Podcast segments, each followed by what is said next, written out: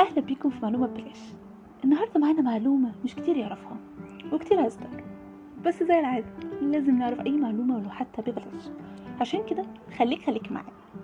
لسه مستمرين في محاولة لمعرفة مين الأربع صحابة اللي اسمهم على اسم امرأة الحبشي دول.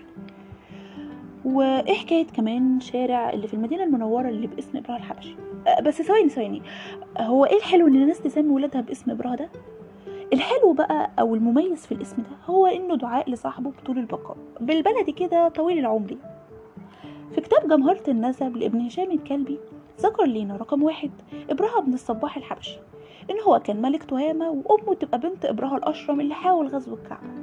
رقم اتنين هنيجي بقى لإبراهيم بن شرحبيل ابن إبراهيم الصباح اللي وفد للنبي من الشام وكان بيعد من الحكماء وإن النبي كمان فرش له رداء وقال عنه الذهبي إنه قتل مع الإمام علي في موقعة صفين رقم ثلاثة بقى ولدت في بعض الكتب إبراهيم آخر وهو أحد تمانية الشاميين تمانية شاميين وفدوا للنبي مع جعفر بن أبي طالب مع 32 من الحبشة.